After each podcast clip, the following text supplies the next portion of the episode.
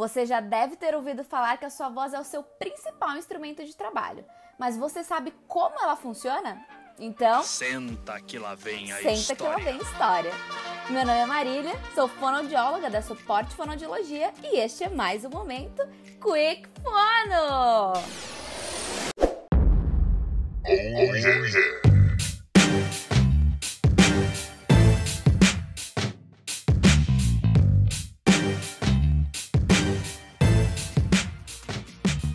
Estão preparados? É um conteúdo mais técnico, mas não desiste não. É importante saber todas as etapas para se comunicar melhor. Tudo começa com a respiração.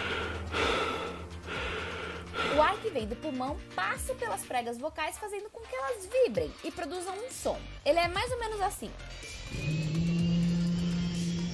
Em seguida, esse som é amplificado pelas caixas de ressonância do nariz e da boca. É tipo uma caixinha da JBL, sabe? Não tô lembrado, não. Por último, aquele toque final. Os articuladores, dentes, a língua e os lábios são responsáveis pela formação dos sons e das palavras. Só assim conseguimos conversar e sermos compreendidos.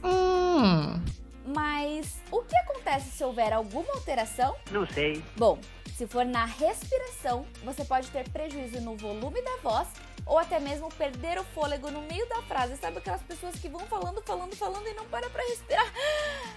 Ai! Então, para que isso não aconteça, pratique yoga, pilates e exercícios de relaxamento que favoreçam a respiração. Ok. Outra dica também é mesclar os exercícios de relaxamento com exercício vocal. Assim você ganha mais resistência. Já se houver alteração nas pregas vocais por abuso vocal ou falta de hidratação, sua voz pode ficar rouca ou soprosa. Ixi, Bom dia, em que posso te ajudar? A dica aqui é: pratique exercícios de aquecimento e desaquecimento vocal diariamente e lembre-se da hidratação. Aproveite os vídeos de aquecimento que enviamos semanalmente para dar aquele up na sua voz. yes! Agora é hora de falar de ressonância. Oi? Tchim! Não tem como não lembrar da rinite, sinusite, gripe e resfriados que, quando chegam, não passam despercebidas. Pois vão te escutar falando assim o dia inteiro. É nada. Isso acontece porque a cavidade nasal fica inflamada e com muita secreção, atrapalhando a projeção do som. É mesmo, é? Faz o teste aí. Fale as palavras mamãe, mamão e navio com o nariz tampado. Não é estranho? É sim. Então, lembre-se de usar soro fisiológico nas narinas e fazer inalação. Principalmente em dias mais secos, sabe? Nunca nem vi, não. E se necessário, procure um otorrinolaringologista e fonoaudiólogo. É claro.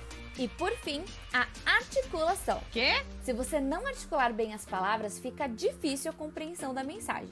Aposto que você fica super atento quando alguém começa a falar mais desse jeito com você. Não entendi nada aí. Além disso, pode passar uma imagem de desânimo. E você não quer que isso aconteça, não é mesmo? Não. Por isso, articule bem as palavras e tenha uma velocidade de fala adequada. E para praticar, divirta-se com trava-línguas, porque com certeza você terá boas risadas durante as tentativas. Ayaragaragara, ayaragara, agara, E aí, gostou? É claro. Então siga o nosso podcast e compartilha com todos os seus amigos. Se precisar de qualquer auxílio, nós da Suporte Fonoaudiologia estamos sempre prontos para te auxiliar. Nossos canais de atendimento estão na descrição desse podcast. Conheça sua voz para atrair, encantar e fidelizar. Até a próxima!